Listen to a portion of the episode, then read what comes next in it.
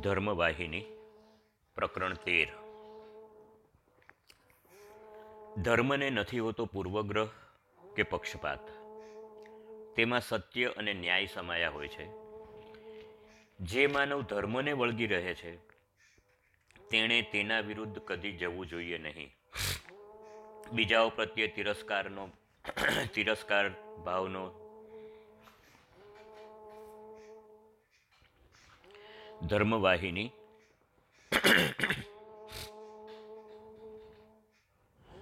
ધર્મવાહિની, પ્રકરણ તેર. ધર્મને નથી હોતો પૂર્વગ્રહ કે પક્ષપાત. તેમાં સત્ય અને ન્યાય સમાયા હોય છે. જે માનવ ધર્મને વળગી રહે છે, તેણે તેના વિરુદ્ધ કદી જવું જોઈએ નહીં. બીજાઓ પ્રત્યે તિરસ્કાર ભાવનો ત્યાગ ધર્મ માર્ગે જરૂરી વસ્તુ છે. તેમજ બીજાઓ પ્રત્યે સંપ અને સ્નેહભાવ કેળવવા પણ ધર્મ માર્ગે તેટલા જ અગત્યના છે. સંપ અને સ્નેહભાવ દ્વારા દિવસે દિવસે વિશ્વ સુખના સ્થાને પહોંચી જશો. જો આ સારી રીતે સ્થપાશે, તો વિશ્વ અશાંતિ, અશિસ્ત, ગેરવ્યવસ્થા અને અન્યાયમાંથી મુક્ત થશે. ચાહે તે વસ્તુ તમે કરતા હો પહેલાં તેનો સાચો અર્થ તમારે ગ્રહણ કરવો જ પડશે. અને પછી તમારા હિતાર્થે તમારે દરરોજ તેનું આચરણ કરવું પડશે. આ સાધનથી જ્ઞાન વધશે અને શાશ્વત આનંદ મેળવશો. ધર્મ અને કર્મ આ બે પાયાની ચીજો છે. નિષ્પક્ષ અને પૂર્વગ્રહ રહિત, સુજાણ લોકો જે ધર્મમાં દ્રઢ હોય છે, તેઓ વેદ પ્રતિપાદિત સત્યના માર્ગે ચાલે છે. ધર્મનું જ્ઞાન ત્રણ અવસ્થાએ પ્રાપ્ત થાય છે. એક, ધર્મથી ભરપૂર એવા વિદ્વાન પાસે તમારે કેળવાવું જોઈએ. બીજું, તમારે આત્મશુદ્ધિ અને સત્ય પ્રાપ્તિ માટે ઉત્સુક થવું જોઈએ. અને ત્રીજું, વેદ વિદ્યા જે ભગવાનની વાણી છે, તેના મૂલ્ય તમારે સમજવા જોઈએ. આ ત્રણ વસ્તુઓ પૂર્ણ બને ત્યારે મનુષ્ય સત્ય સમજે છે અને તે સત્યને અસત્યથી કેમ અળગું કરવું તે જાણી લે છે. સત્યની આ શોધ અસત્યથી અલગ કરવા માટેની છે. સત્યની આ શોધ સ્નેહભાવ અને સહકારથી કરવાની છે. સર્વના કલ્યાણ માટે સર્વ કોઈ સમાન રીતે તેને શોધવા ઉત્સુક હોવા જોઈએ. દરેકનો અભિપ્રાય કિંમતી ગણી તેના આદર સાથે શ્રવણ કરવું જોઈએ અને સર્વ લોકહિતના ધર્મના કસોટી કરવાના પથ્થર ઉપર તમામ અભિપ્રાયોને કરવાના છે. આ કસોટી કરવાના સિદ્ધાંતો વિશેષ રૂપે અલગ રાખી વાપરી માનવોના કલ્યાણની પ્રગતિ માટે વિશ્વમાં પ્રસારવા જોઈએ. આ સાધનથી સર્વ કોઈ આનંદ અને સુખ સમાન રીતે વિકસાવી શકે છે. શાસ્ત્ર કહે છે, સમિતિ સમાની, જ્ઞાન અને તેની પ્રાપ્તિના સાધન માટે સર્વને સમાન હક છે. એ તો શિક્ષણ જેવું છે. તેથી સર્વએ ઉમદા અને પવિત્ર કર્મો કરવા જોઈએ અને કરાવવા જોઈએ. દુષ્કર્મનો ત્યાગ અને તૃષ્ણાનો ત્યાગ આ બંને વસ્તુઓ એક જ સાધનથી થાય છે. તે સાધનનું નામ છે મન. માનવ જીવનના પુરુષાર્થો તે દ્વારા જ પામી શકાય છે. સતત દબાણપૂર્વકના અભ્યાસથી મન તમારા સ્વાર્થ, લાભોને તાબે થતાં શીખવા માંડે છે. તેથી ઉલટું, ચિત્ત ભૂતકાળ અને વર્તમાનકાળના અનુભવો તમારી સમક્ષ ખડા કરે છે અને તેના આરપાર અવલોકન કરવા તમને આમંત્રે છે. અને તે પાર્શ્વભૂમિકા સામે તેનો નિર્ણય કરવા કહે છે.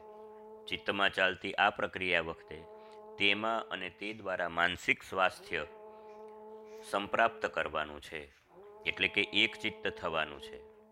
મન અને ચિત્ત બંનેને સર્વ માનવ સુખના માર્ગે સીધું રાખવાનું છે. તે યાદ રાખો, ધર્મના ચળકાટ અને પ્રકાશ તો તે પામશે. જે સર્વની સેવા કરે છે, સર્વને આનંદ આપે છે, તેઓ માત્ર ભગવાનની કૃપા જ પામશે એટલું જ નહીં, પરંતુ તેનામાં વિલીન થવાનું અપૂર્વ સૌભાગ્ય સાંપડશે. જ્યારે જ્યારે તમે કોઈને પણ કંઈ આપો અથવા કોઈની પાસેથી કંઈ લ્યો, ત્યારે ત્યારે તમે ધર્મ મર્યાદાના ઉલ્લંઘન તો કરતા નથી ને? તે જોતા રહો. આદેશોની વિરુદ્ધ કદી વર્તશો નહીં. આ તમારી બંધનકારી ફરજ છે. એવું માનીને બધે વખતે તેનું અનુસરણ કરો. તમારી શક્તિના પ્રત્યેક અંશને ધર્મતત્વથી ભરી દો અને પ્રત્યેક વહી રહેલા દિવસે એ માર્ગે આગળ વધવા ખંતથી પ્રયત્ન કરો. ધાર્મિક વ્યક્તિ તેની પ્રત્યેક ક્રિયામાં તેનો નિર્ણય અને ઉત્સાહપૂર્વકનો પરમાનંદ પ્રગટ કરશે. તે ધર્મને આ રીતે વળગી રહેલો હોય છે. ભગવાન સર્વત્ર અને સર્વ કંઈ જોઈ શકે છે.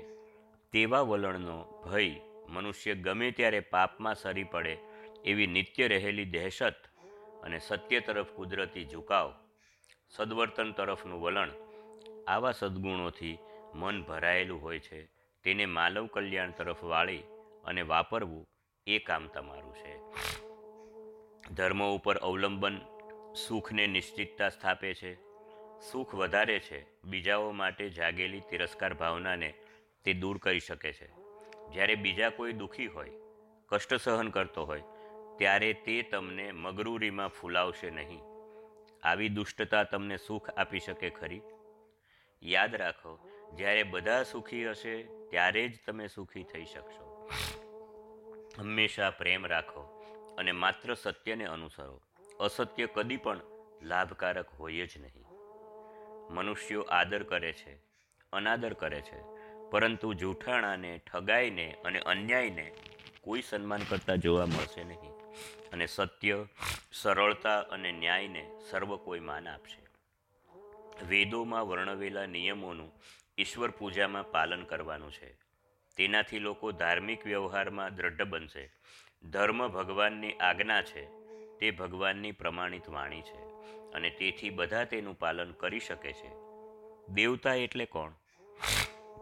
જે પોતાના રોજિંદા જીવન વ્યવહારમાં સત્યને પોતાના વ્રત રૂપે પાળે છે, તે જ મનુષ્યનું નામ દેવતા છે. મનુષ્યને ભગવાને કેટલી બધી બુદ્ધિ આપી છે, તેનો વિચાર કરો. તે સંપત્તિથી પુરુષાર્થ શોધો, પ્રભુ પંથે આગળ વધો. ત્યારે સત્યની જરૂરિયાતને વળગી રહો. બુદ્ધિનો એ સદુપયોગ છે. બુદ્ધિદાનનો એ હેતુ છે. જેને નેત્રની બક્ષિસ છે તે જ બધું દેખી શકે છે. અંધને તે સદભાગ્ય નથી હોતું. તે પ્રમાણે જેને સત્યની બક્ષિસ મળી છે, પુરુષાર્થ માટે લાલાયિત રહે છે, ધર્મમાં આસક્તિ છે, તેવો જ ભગવાનને જોઈ શકે છે. બીજા બધા આંધળા છે. બુદ્ધિ અને વિવેક શક્તિ વિકસાવવાના સાધનો ભગવાનને મનુષ્યોને આપેલા છે. જો તે તેનો સદુપયોગ કરે અને પોતાની જાતને ઓળખવા પ્રયાસ કરે ભગવાન તેને નવી બુદ્ધિ પ્રદાન કરી બુદ્ધિમાં વધારો કરશે. શક્તિના નવા માર્ગો ઊભા કરશે. કારણ તરફડવા માટે ભગવાન પૂર્ણ કૃપાળુ છે. જ્યારે મનુષ્ય ધર્માનુસરણ કરવા ચાહે છે, ત્યારે સત્ય સ્વયં પ્રગટ થઈ જાય છે. સત્યના શિસ્ત સંબંધમાં જો તમે બેદરકાર હશો, તો ધર્મ તમારા પર નાખેલી પ્રત્યેક ફરજ ધર્મથી પ્રેરિત પ્રત્યેક કર્મ બોજારૂપ બની જશે. આખી દ્રશ્ય સૃષ્ટિ પાછળના સત્યની શોધ આદરો. તે શોધ તમામ ધર્મ કર્મને સરળ અને આનંદદાયક બનાવશે. ભગવાને માનવને એવા બનાવ્યા છે કે તેઓ ભગવાન તરફ વળેલા હોય છે અને તેના દર્શનના વિકાસમાં આનંદિત બને છે. અને જ્યારે નીતિ અને સદ્ગુણો યુક્ત થાય ત્યારે સુખ લાગે છે. પોતાના મૂળ સ્વભાવ બ્રહ્મમાં અનન્યતા, સત્ય અને ધર્મ વ્યવહાર અને આચરણને વળગી રહેવાથી મનુષ્ય પોતાના શ્રેષ્ઠ સ્વાર્થ લાભોને પ્રાપ્ત કરે છે. સત્યમ વર્ત. દલીલોની તમામ તોપોથી કસીને સત્ય શોધવાનું છે. ધર્મને કડકાઈથી પાળવાની વીરતા, ઓજસ, અભય, આત્મસંયમ, તેજસ જીવનની ચડતી અને પડતીના વખતે આનંદ અને દુઃખની તમામ ભાવનાઓને નિરાદર, સાહસ્ય, સત્ય અને ધર્મમાં અચલ વિશ્વાસ, આ છે શિસ્ત. અત્યંત શ્રેષ્ઠ જાતની માનસિક અને શારીરિક તંદુરસ્તી, જે બ્રહ્મચર્ય અને શિસ્ત દ્વારા સંપ્રાપ્ત થાય છે. વાક્ય સત્ય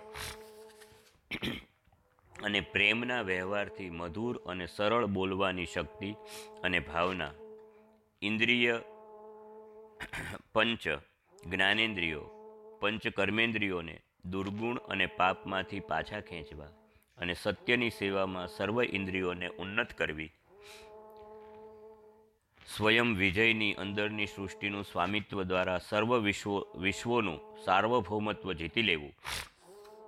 ધર્મશ્ચ પોતાના પૂર્વગ્રહોનો નાશ અને સર્વ સમયે સત્યની શોધ માનવે પ્રાર્થના કરવી કે આ બધું મને મળે.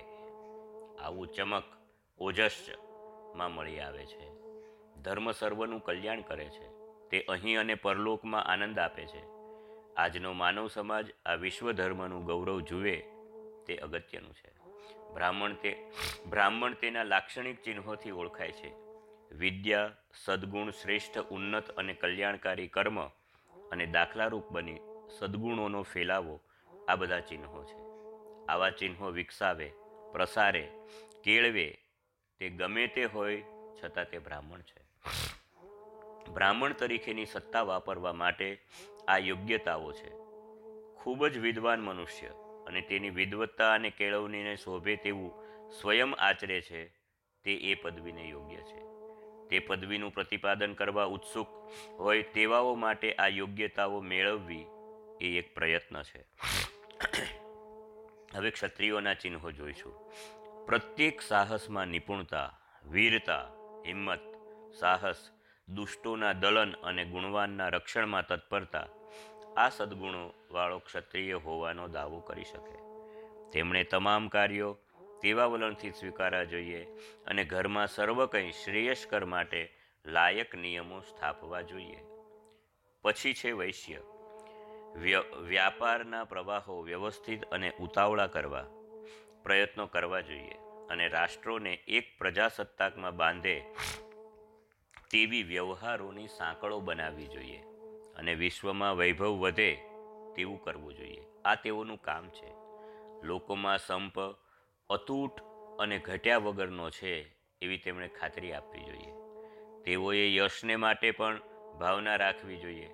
મહાન કાર્યો અને ઉમદા વિક્રમો માટે કીર્તિ એટલે વશસ્ચ અને વરી વર્ચસ્વ એટલે શિક્ષણ અને સ્વાસ્થ્ય ના પ્રસારમાં સહાય કર્યાની પ્રખ્યાતિ, શાળાઓ, દવાખાનાઓ વગેરે બંધાવ્યાની પ્રખ્યાતિની ભાવના રાખવી જોઈએ. સુયોગ્ય કાર્યોના વિકાસ માટે તેઓએ તેમની સંપત્તિ સમર્પણ કરવી જોઈએ. આવા સાધનોથી સદ્ગુણ અને સરળતા સાંપડે છે. હવે શુદ્રો તેમના વિચારો અને લક્ષણો ધર્મ માર્ગથી આડા ચાલ્યા સિવાય તેઓએ કિંમતી વસ્તુઓ મેળવવી અને ભેગી કરવી જોઈએ. માનવ અસ્તિત્વ માટેની વસ્તુઓ પામવા હંમેશા તત્પર અને તે માટે યત્નો કરતાં મેળવેલી વસ્તુઓ બુદ્ધિશાળી રીતે ભેગા કરી રક્ષણ કરવું જોઈએ અને વધુ અને વધુ સર્વસામાન્ય કલ્યાણ માટે મેળવવા મથવું જોઈએ. આ પ્રમાણે એકઠી કરેલી વસ્તુઓ અસલ વિદ્યાના ફેલાવા માટે સદ્ગુણીઓના નિભાવ અને ટેકા માટે છૂટથી વાપરવી જોઈએ. આ પ્રમાણે આ ચારેય પ્રકારોના માનવીય પ્રયાસોમાં સહકાર ભર્યા પ્રયાસથી સંપત્તિ વધી જશે અને અસંખ્ય રૂપે બનશે અને માનવો સુખી થશે. ચારેય વર્ણોએ અનુભવવું જોઈએ કે લોકધર્મના નિર્વાહના સર્વોત્તમ ધ્યેયથી સમાજ વ્યવસ્થાની રચના ગોઠવાય છે. જો પ્રત્યેક વર્ણ પોતાની ફરજોને વળગી રહે, વિશ્વ કલ્યાણ નિશ્ચિત છે અને વધુ મહત્વનું જે આત્મસુખ છે, તે મેળવવા પ્રત્યેક સમર્થ બનશે. તેથી ઉલટું, યદિ બધા એવું ધારશે કે એક જ વર્ણ છે, ફરજો માટે એક જ કાયદો છે, સર્વને માટે એક જ નિયમનો સમૂહ છે, વિશ્વનું કલ્યાણ અને નિર્ભયતા ભયમાં મુકાશે. યદિ યદિ બધા વેપારના ક્ષેત્રમાં પ્રવેશ કરે કોણ વેચવાનો માલ ખરીદશે અને વાપરશે? યદિ બધા શિક્ષણ આપવા માંડશે, તો શિક્ષણ લેશે કોણ અને તેનો અમલ કોણ કરશે? યદિ બધા જ હુકમ કરશે, તો આજ્ઞા પાળશે કોણ? યદિ બધા મેળવે અને વધારે, તો તેમના પરિશ્રમથી પ્રાપ્ત થયેલી વસ્તુ કોણ શોધતું આવશે? પ્રત્યેક વ્યક્તિગત અને સામાજિક કર્મમાં સત્ય અને ધર્મના વ્યવહાર દ્વારા એવી વિવિધતાનું સર્જન કરવાનું છે જે એકતામાં ફાળો આપે. ભગવાને વર્ણો, ધર્મ પ્રમાણે જીવનના માર્ગોનું નિર્માણ કર્યું છે. એવું માનવામાં આવે છે કે વૃત્તિ વર્ણનું અનુસરણ કરે છે અને ધંધો વર્ણો ઉપર આધાર રાખે છે. નહીં વૃત્તિના આધારે જ વર્ણોના તે મુજબ નામો પડેલા છે. આજે નથી રહ્યા વર્ણો કે નથી રહી વૃત્તિ. આજે એક ધંધો હોય તો કાલે બીજો, એક વર્ણ આજે તો બીજો કાલે. વિશ્વનું વાતાવરણ અશાંત થયું છે. અસંતોષનો ફેલાવો થયો છે. તેનું મૂળ કારણ જોશું તો જણાશે કે આવી અસ્થિરતા જ કારણભૂત છે. પ્રત્યેક ધંધામાં અને કામગીરીમાં અંદરની નીતિ ભરો. સાથોસાથ સત્યને સતત વળગી રહો.